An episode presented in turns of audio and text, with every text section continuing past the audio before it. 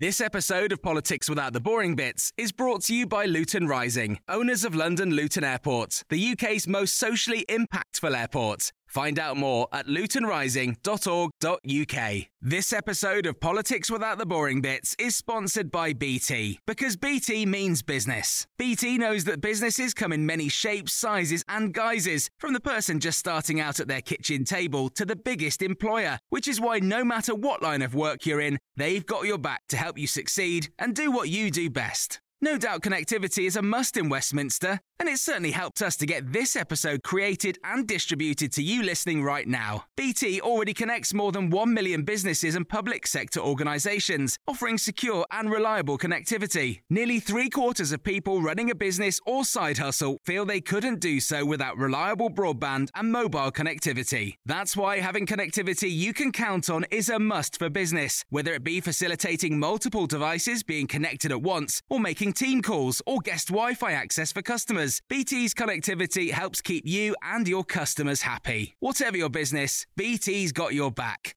Search BT's got your back.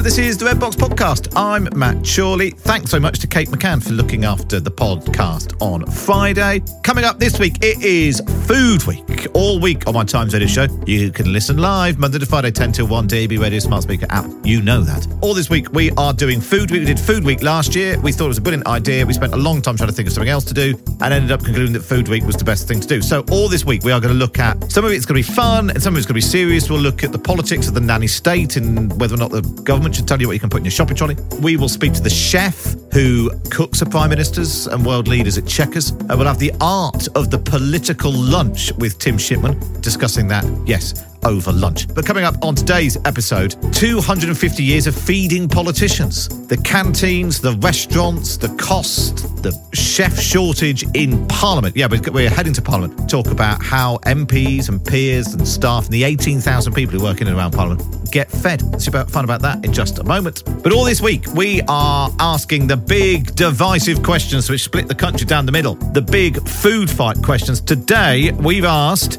tea or coffee.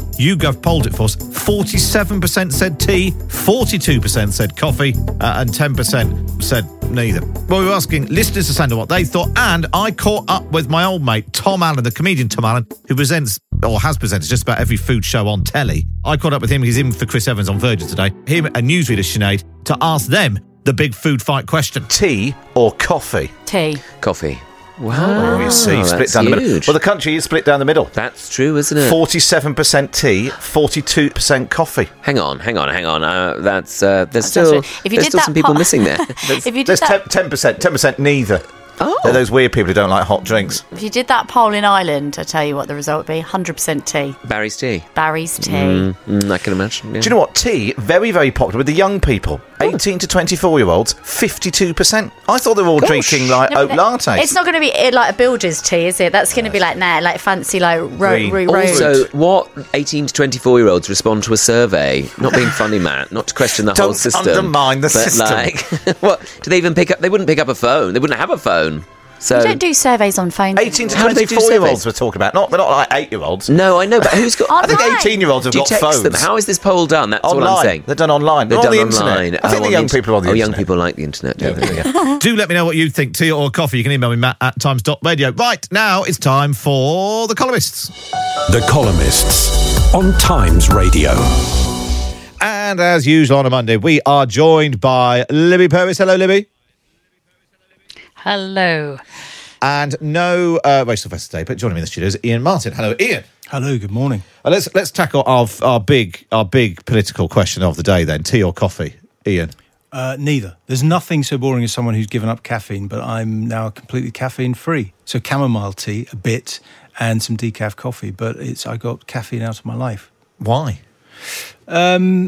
I just sort of, I, I, having smoked a lot, actually, I, you know, I, and given up smoking, I realised that I was probably addicted to double espresso, Oh, and just decided to give it a go and feel um, virtuous actually and really smug. so a smug Times columnist. I find that very hard to believe. Uh, Libby, tea or coffee? Oh, it's a bit like saying democracy or a health service. You know, you actually need both. But I was very pleased to hear about the um, Chinese ladies who like half and half tea and coffee, because in the army, uh, a World War II veteran told me that his barracks there was this terrible machine which um, uh, which produced something they called Tikofco, which was basically it didn't taste like tea or coffee or cocoa, but it was a hot drink. Um, and uh, it was the can. That's what the canteen gave them, and that's what they had. Well- Tikofco. That sounds. That does sound revolting. Um, so, uh, T, you, you're in the ten percent who say neither, Iain. Yeah, I In mean, the- if, if you fo- if you force me to choose, I, I would say coffee. That gives you a proper kick. So, forty-seven percent say tea, forty-two percent say coffee, ten percent say neither. Um, but interestingly, young people much higher on the tea front. I thought they were all drinking like you know lattes, flat whites. Aren't they all drinking?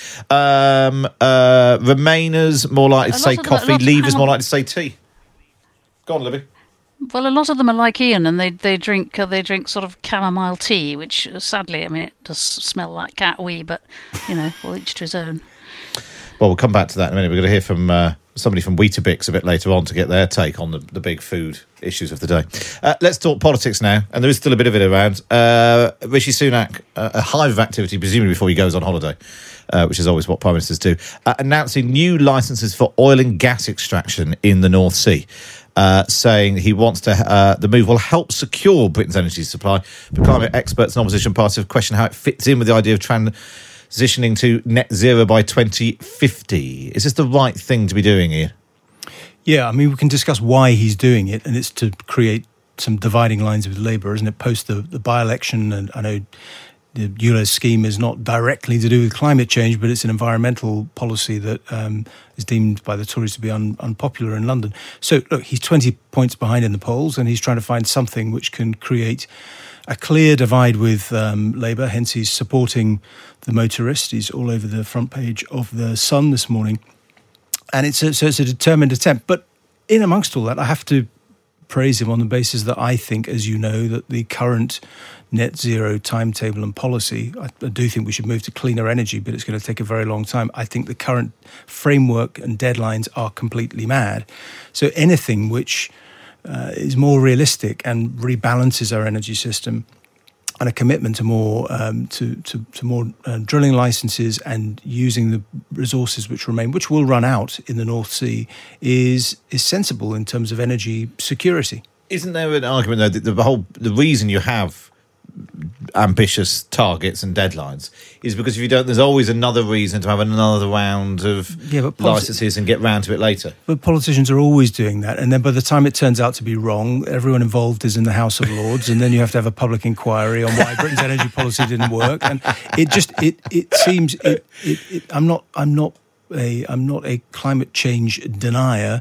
Um, the climate is clearly changing, but it would be mad for Britain to undermine its econ- economy to the extent that it seems likely to over the course of the next 10, 20 years um, in return for something which will likely not make that much difference. I mean, the reality is brilliant piece yesterday by Sam Bowman in the Sunday Times. Sam's not a climate change denier either, but the basic reality is British industry is playing about double for electricity what US industry is paying. So while people are saying, well, where's the growth in the economy? Um, help. Uh, that's what business is dealing with. So do you want energy security and uh, affordable energy and plentiful energy balanced with a longer term transition to um, to clean energy? Yes, but you, it, I, I think it, that we're overdue politicians sort of telling us the balanced truth about uh, about the realities. What do you think, uh, Libby? Literally, as we're talking, my inbox is filling up with people saying, uh, well, think tank says the government's pouring fuel on the fire while the world burns. Somebody else says it's totally at odds with global boiling. Um, is it is it rising to the challenge of climate change, or is it just the economic reality? Is uh, is Ian say? Well, there are other realities, such as the fact that we're a drop in the global ocean. China has 35 times more uh, um, emissions than us, and they're increasing. But what I think is really interesting is that gradually the penny is dropping politically, that the net zero severity falls most heavily on the poorest, mm. both in terms of restriction and indeed of public criticism. And Camilla Long put a, a finger, I think it was Camilla yesterday, on the um, the fact that it seems to be okay for Guardian and liberal columnists to have houses in France, but it's not okay for Joe Bloggs to take his kids on an all-inclusive to Marbella. You know, and the the the the ULEZ thing was fascinating because that does fall heavily on people who have got leased already, and I think politicians need to take that into account and I think, in a way, the, the target setting always sounds fantastic uh, and makes us seem good. The a bitter irony is that if if only we were still in Europe, sort of great big pan European plans, which would make more difference globally, uh, could be put together. But we're just sort of out on our own in this tiny little island, making everybody uh, who is poorest even poorer and more miserable in the interests of a target we're probably not going to meet anyway. Is there not a case, um, Iain, that actually if we showed some international leadership, that if we were doing it, and then mm. you hmm. maybe persuade America to, you know, and then the West, and then you know that brings down the cost of everything. And then China might end up doing it because it's economically sensible. Or the Blair argument uh, last week, which is is plausible yeah. that there is a there's a leadership um, case to be made for it in that in terms of helping with uh, finance, helping the developing world transition there's a point there, but I think it is uh, relatively marginal compared to the big fundamental economic truths about why we're not growing. It's not just because of energy costs; it's also to do with um, um, with building and blocking on, or lack of building and, and blocking on planning, um, and low productivity that results. But energy is a big factor, and it's just this, since the industrial revolution, it's pretty clear that cost of energy and availability of energy influences how you can innovate and grow. And yeah. we're having a one sided uh, conversation because we've all watched too many David Attenborough movies, and of course, people are very concerned about what's mm. what's happening.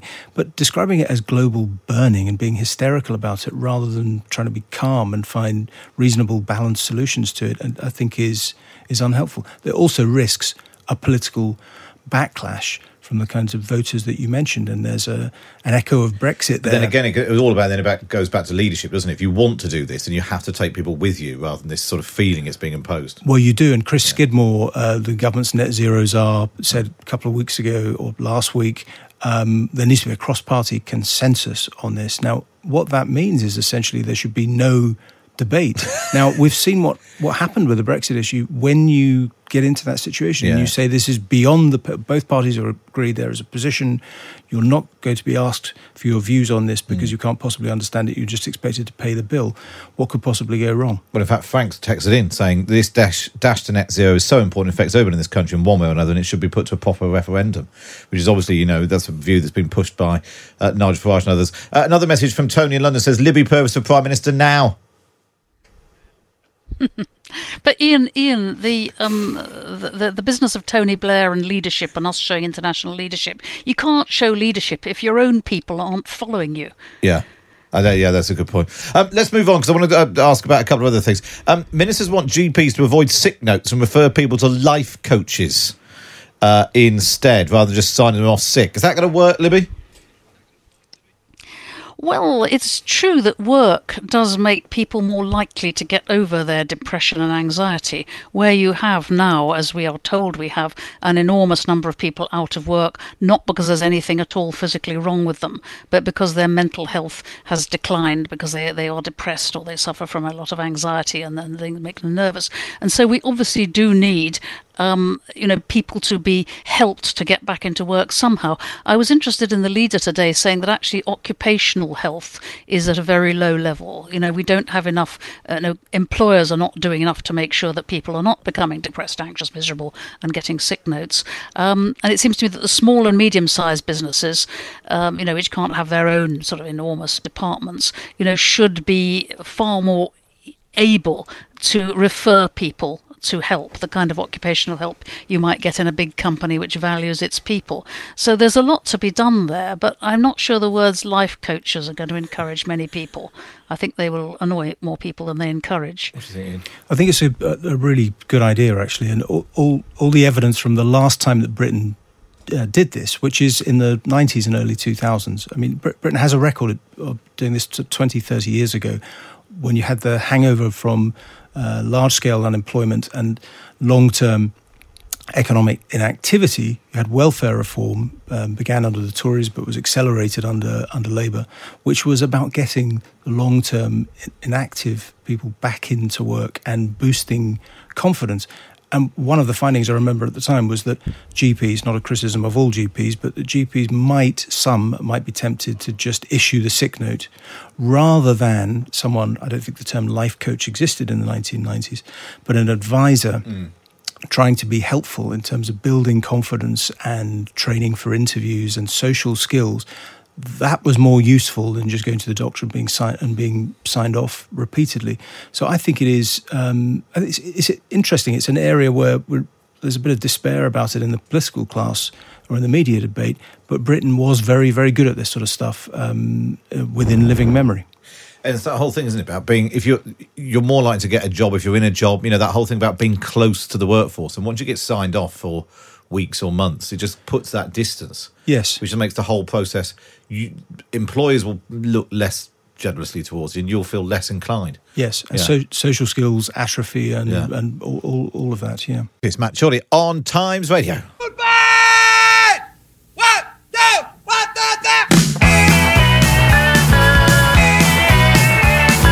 So, as part of Food Week, we have been talking food fights and tea and coffee. We found out what Libby and Iain thoughts. Tory and Lib Dem voters prefer tea. Labour supporters split down the middle. Remainers prefer tea. Leavers ditch the leaves in favour of coffee. Women are more likely to prefer tea than coffee. Uh, perhaps the most surprising is how unpopular coffee is with Gen Z. Just 29% of 18 to 25 year olds prefer the strong stuff, with more than half favouring tea. Well, someone knows a lot about breakfasts is Lorraine Rothwell, head of brand at Weetabix. Morning, Lorraine. Good morning. So, I mean, first question tea or coffee? Tea. Why? Uh, do you know, I just don't like the taste of coffee. I like the smell, uh, but the taste just does not do it for me. Um, I think growing up in the northeast of England, um, we had tea bags delivered. In fact, my mum still gets her tea delivered um, door to door. So we were always a family of tea drinkers. So that's just stuck with me. Now, why does Weetabix keep finding itself at the middle of food controversies? um, because we love to have a debate with our fans who are very opinionated about the different ways you can eat Weetabix and are always sharing new, sometimes quite weird, often quite wonderful ways of serving um, our favourite biscuits. I'm going to um, ask you in a sec for some of the weirdest, Lorraine. Iain, how do you have your Weetabix? Um, very straightforward with milk. I mean, I am a Weetabix fan. Very good. Addict, addict. Addict. Yes, yes. Replaced your replaced my coffee addiction with Weetabix. You've got like a Weetabix strapped to your arm at uh, all times. I have, yeah. Uh, Libby, how do you like your Weetabix? I don't like Weetabix. Don't say that to the chew on coconut matting. I will find some coconut matting and chew on it. Well, I cut off. So, I'm sorry about that, Lorraine. Um, uh, so, Lorraine, tell me some of the weird things that people have put uh, on their Weetabix. Um, well, something I find quite weird, having never done it, but actually seems quite normal for a lot of people, is to just spread butter onto them yeah. and eat them as if you were eating a piece of toast. Um, and I guess building on from that, something that really exploded a couple of years ago was having beans on Weetabix. So the Weetabix replaces the toast, and people went crazy about that a couple of years ago. Have you tried that, Lorraine? Um, I've obviously tried it for the benefit of the job. Yeah. I won't say that it's something that's in my uh, regular repertoire. Libby, maybe that's where you've gone wrong. You need to put baked beans on your Weetabix. Uh, I don't know. I don't know what next sort of sprinkles. There's hundreds and thousands. That might be good. Yeah, can uh, you put anything sweet on your Weetabix for Yeah, um, lots of people do put wheat, uh, sugar on their Weetabix. Um, I personally like putting a sprinkling of cinnamon on mine. Oh, posh. but like, could you could, could you have custard? Custard on your Weetabix? Yeah, absolutely. You can have anything. I mean, um, people will use Weetabix as an ingredient in, in recipes. So we've even gone so far as people crumbling Weetabix and using it as a coating on chicken portions, for example, and having it as a, as a main meal. Well, I feel like I've learned something today. Um, whether or not I'm going to make use of it, I don't know. Uh, Lorraine Rothwell, thanks so much. That's uh, head of brand at Weetabix. Uh, we also had uh, Iain Martin and uh, Libby Post. Of course, you can read them both in the Times every week. Just get yourself a subscription. Go to thetimes.co.uk uh, and sign up right now. Up next, we're going eating in Parliament.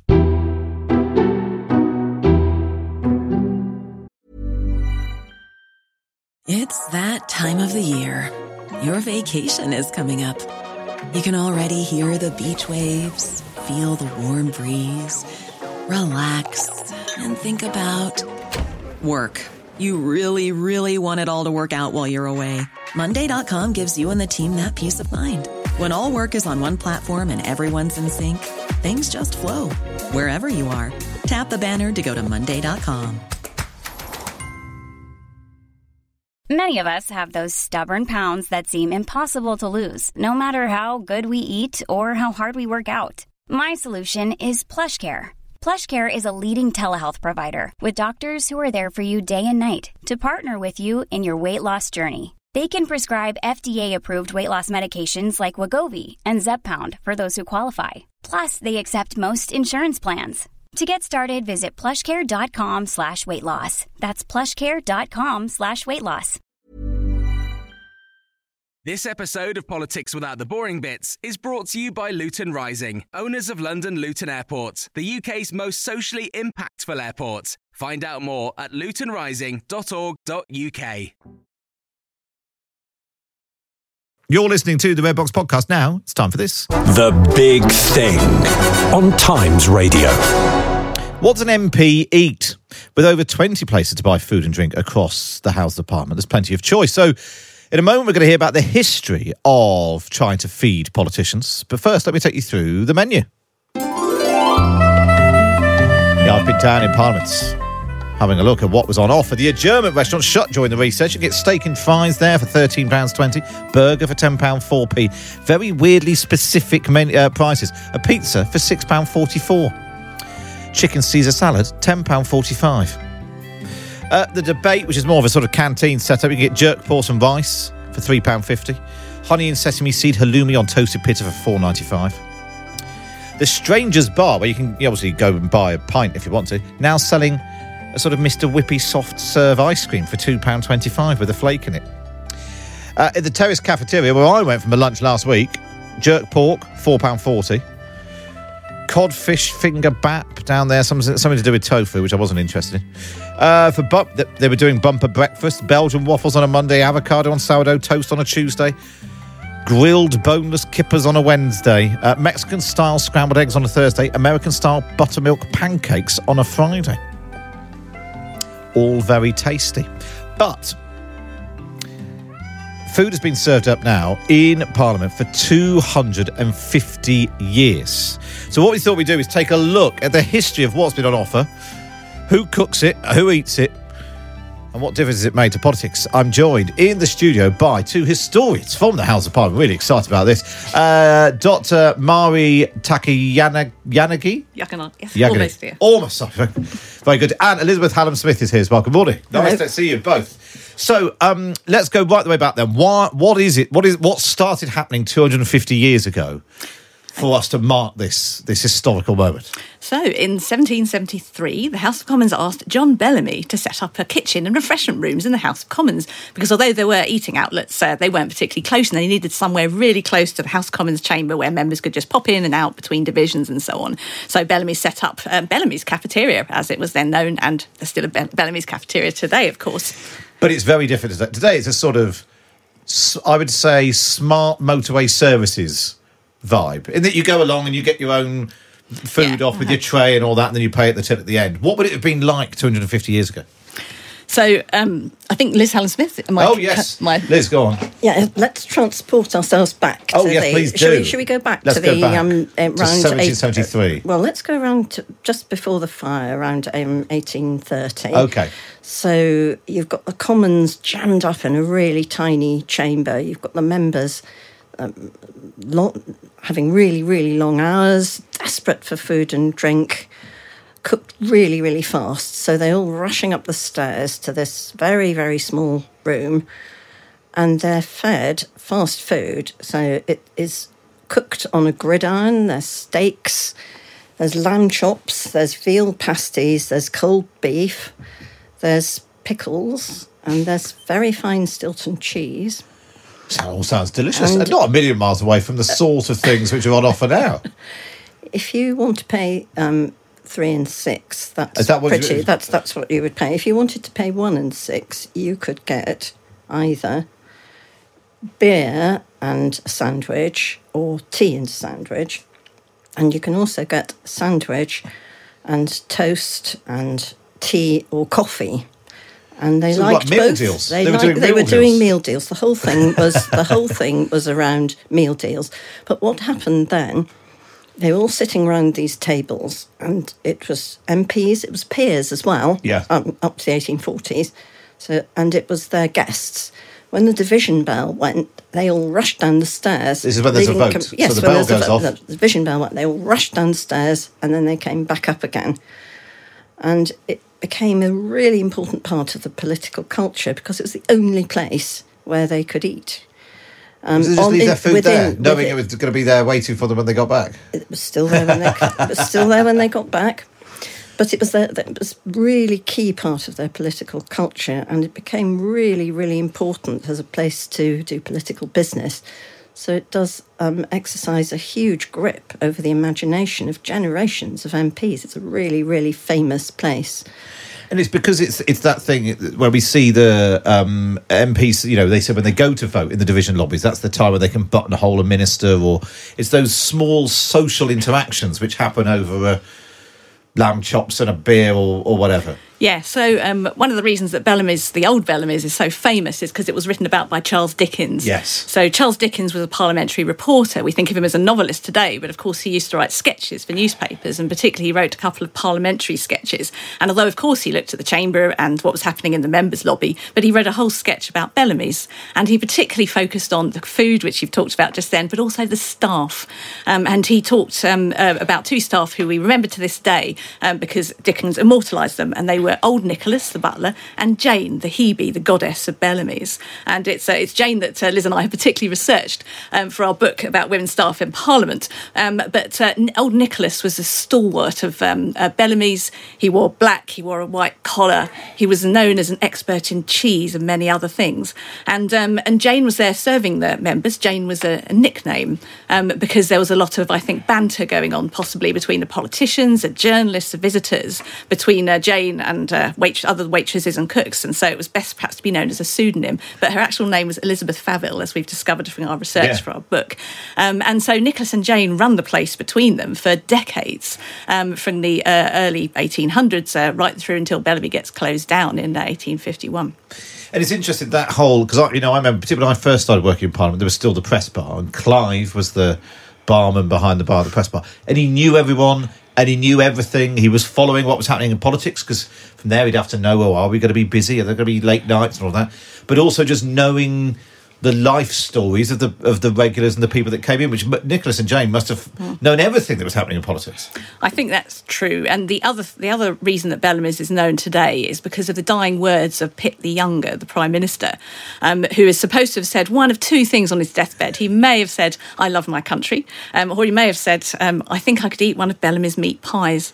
And I think Wow. that I think that really um, hooks into what Liz was saying about the culture um, of the place. That it was so embedded into the culture that it wasn't just um, that um, Pitt the Younger. He was dying from an ulcer and um, wasn't able to eat very much. But when he uh, apparently, so legend tells it at least, he decided it was actually a Bellamy's meat pie, and so a messenger Was was, it- sent to get one. Was that a story put about by the uh, by old Nicholas and Jane by well, any chance? I, th- I think absolutely, but it was it was then told by Disraeli. So, Oh, okay, fine. So it was That's passed on to politicians. That's a good source. Yeah, That's a good absolutely. source. Then, Elizabeth, what happened then when you mentioned about the fire? Obviously, Parliament uh, caught fire. What impact did that then have on you know? And then there was a process of rebuilding it and so on on the on the social social life around food amongst politicians. Well, Bellamy's was a tremendous survivor because um, the um, the, the housekeeper John Bellamy was a was an extremely canny operator, and he soon got it up and running. So as soon as the temporary Houses of Parliament started operating again, Bellamy started working again, but it had to move around a lot during the rebuilding and. If we fast forward a bit um, to about 1840, we find it in the most peculiar circumstances. Because, on the one hand, it is famed um, to the radicals as, as, as a really um, almost an emblem of what's wrong with the political system. They think it's incredibly far, far too influential and it's built up in, in, in, as a really sort of major issue for them. But if you actually go into Bellamy's, it's lodged in this really drafty Portakabin right in the middle of the building site. It's actually situated where the old House of Commons had been. So Jane and Nicholas Yeah. are presiding. Jane's actually cooking her steaks and chops in exactly the same place that the Speaker's chair had been. Wow. And next door, there is the infamous Commons Bog House, which would be a completely different show Yeah. for you, I think.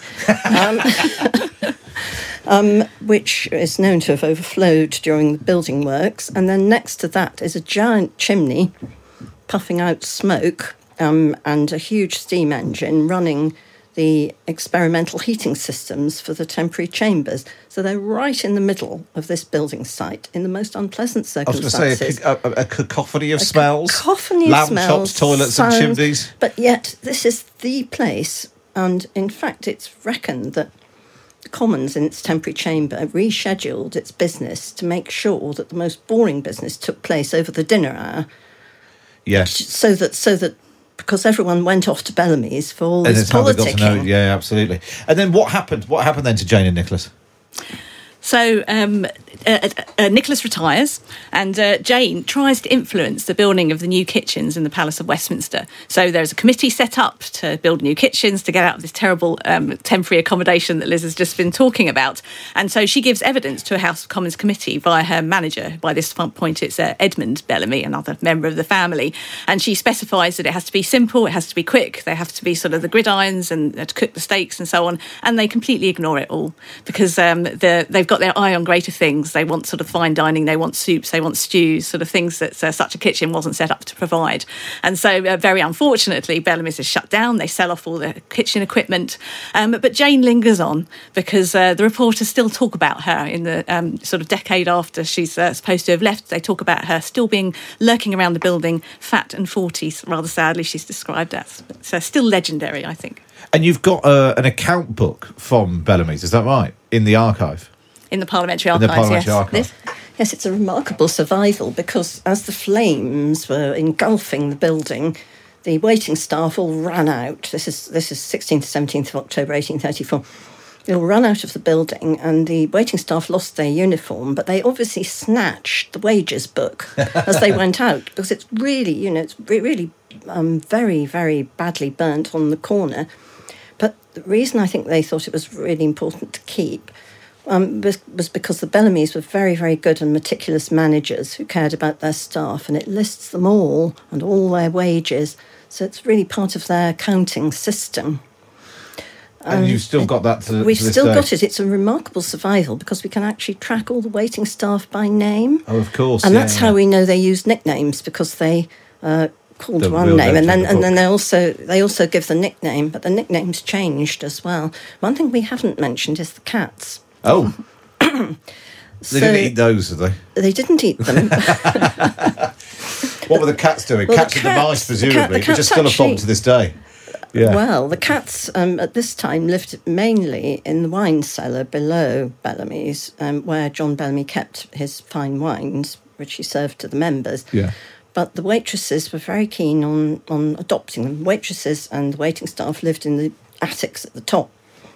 So they had their pet cats, and there's a famous occasion where one of the MPs, in a drunken rage, slays one of the cats.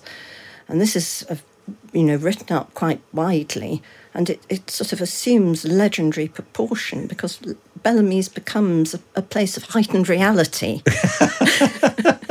and, it was that's all- what you get. And it, it was all about the cats, and it's all about the food. Was- food, yeah. food and politics goes together so Yeah. uh, so closely.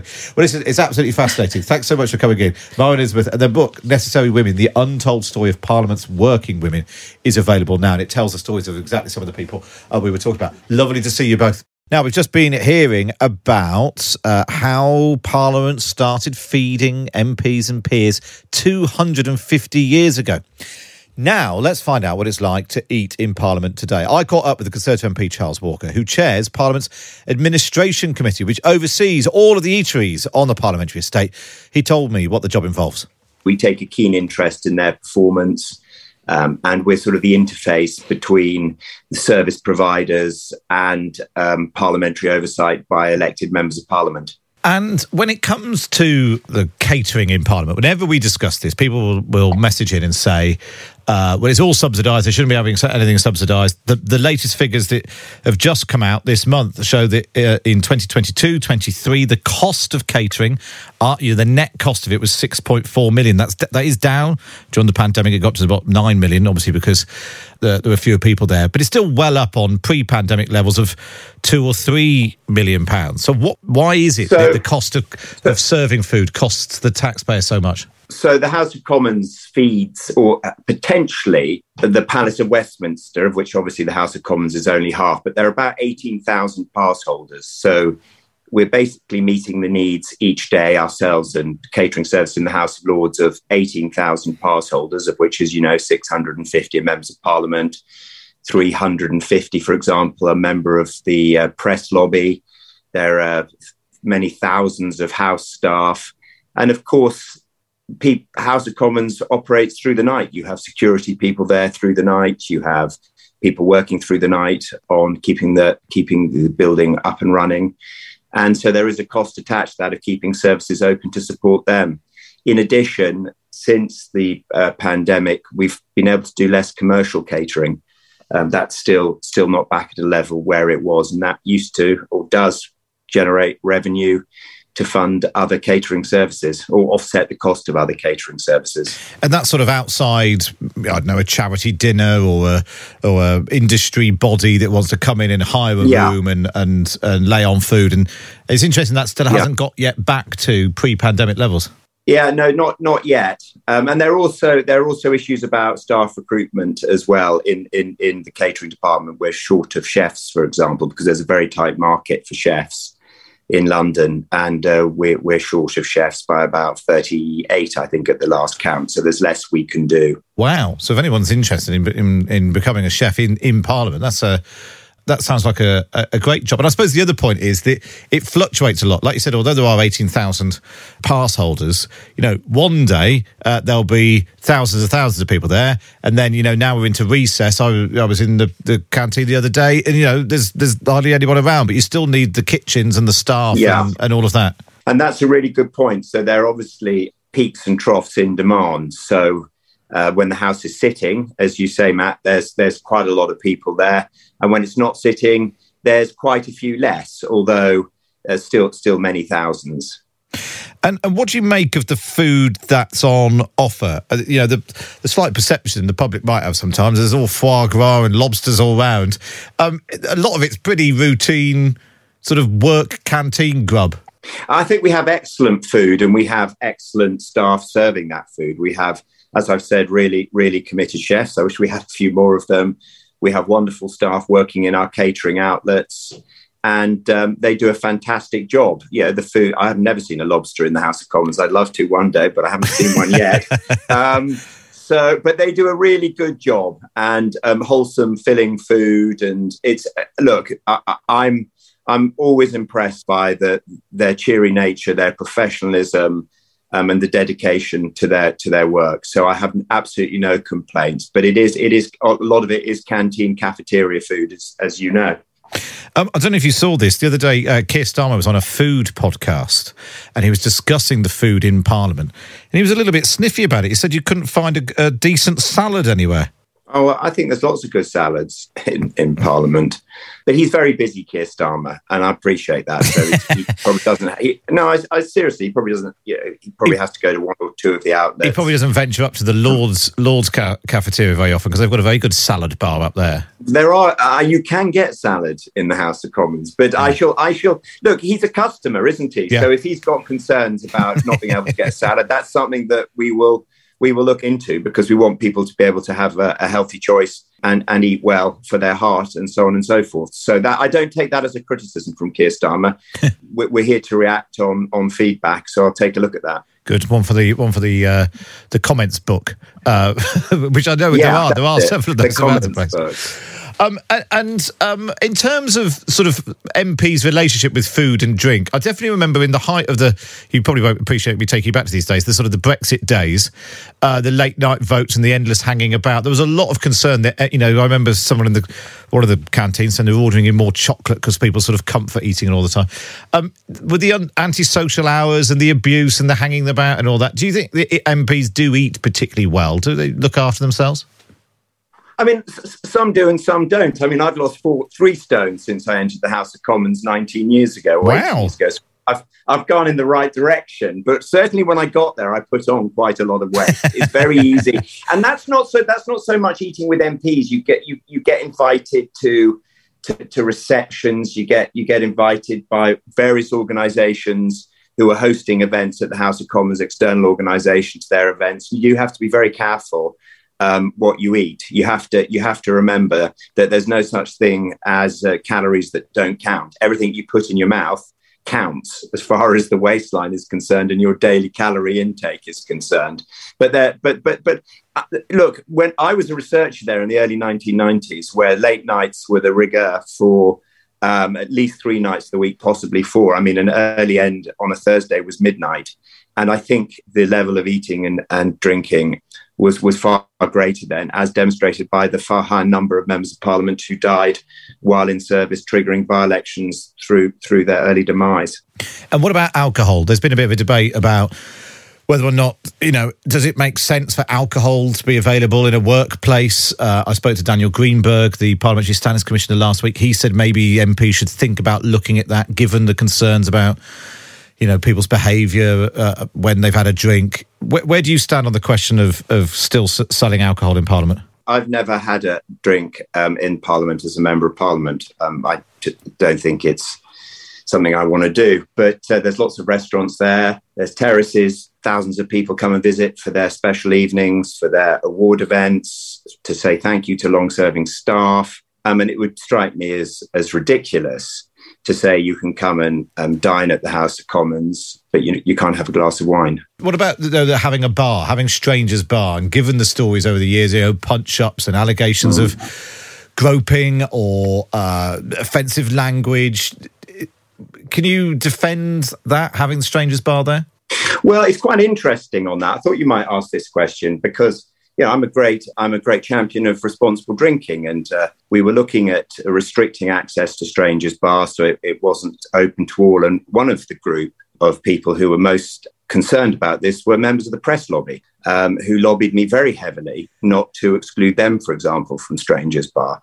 So it's all very well for people to talk about cutting down on alcohol consumption in the House of Commons till it potentially impacts them, and then you get a bit of and then you get a bit of special pleading. And I, I, I hope you don't mind me tweaking No. your tail on that. Not at all. Matt, Not but- at all. But, I've- but I've- we did. We, I've we been I've been known to go to strangers to have a drink, although I, I can Yeah. honestly say hand on heart, I've never punched anyone as a result. No, neither have I. um, but but you know, people. And, but you make a very serious point. People need to to to drink uh, responsibly. Parliament is a place of work. Members of Parliament are employers first and foremost.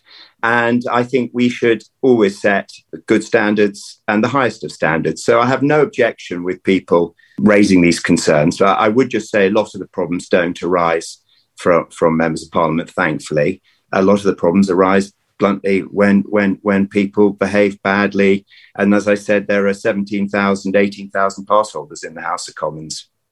Just before I let you go, Charles, um, we're doing a food fight every day this week for Food Week. Today is tea or coffee. If you had to choose one or the other, are you a tea man or a coffee man? Uh, coffee. Coffee. Okay. yeah, I took all the all the time, but only up until midday. Oh, after that, what's that? Straight on the beers. Nothing. Nothing. Absolutely nothing. No, no stimulants after midday because then I don't sleep.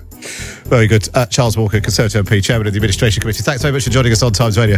Thanks. And that's all we've got time for on today's episode. Don't forget to hit subscribe so you can find about Food Week all the way through the rest of the week. But for now, for me, Matt Chorley, it's goodbye.